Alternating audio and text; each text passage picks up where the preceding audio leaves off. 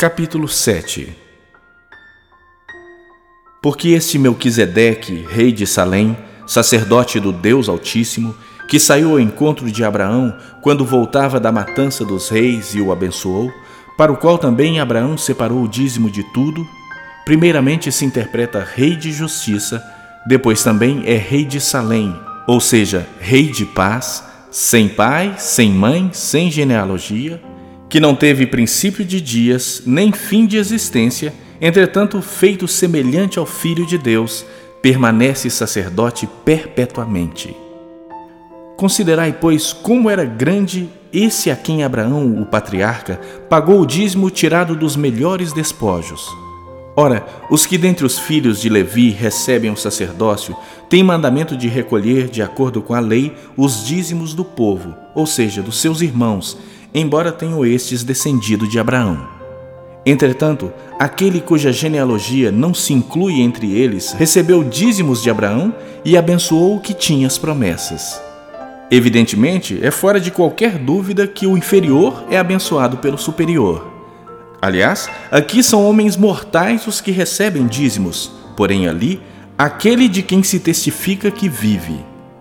E por assim dizer, também Levi, que recebe dízimos, pagou-os na pessoa de Abraão, porque aquele ainda não tinha sido gerado por seu pai quando Melquisedeque saiu ao encontro deste. Se, portanto, a perfeição houvera sido mediante o sacerdócio levítico, pois nele baseado o povo recebeu a lei, que necessidade haveria ainda de que se levantasse outro sacerdote segundo a ordem de Melquisedeque e que não fosse contado segundo a ordem de Arão? Pois quando se muda o sacerdócio, necessariamente há também mudança de lei. Porque aquele de quem são ditas estas coisas pertence a outra tribo, da qual ninguém prestou serviço ao altar.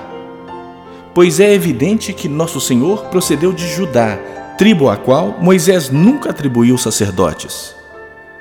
E isto é ainda muito mais evidente quando, à semelhança de Melquisedeque, se levanta outro sacerdote, constituído não conforme a lei de mandamento carnal, mas segundo o poder de vida indissolúvel. Porquanto se testifica: Tu és sacerdote para sempre, segundo a ordem de Melquisedeque.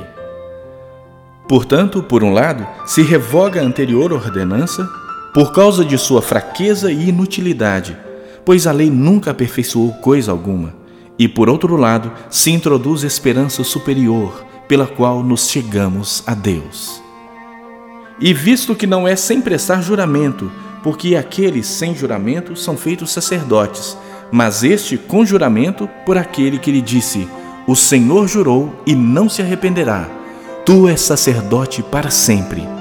Por isso mesmo, Jesus se tem tornado fiador de superior aliança. Ora, aqueles são feitos sacerdotes em maior número, porque são impedidos pela morte de continuar. Este, no entanto, porque continua para sempre, tem o seu sacerdócio imutável. Por isso, também pode salvar totalmente os que por ele se chegam a Deus, vivendo sempre para interceder por eles.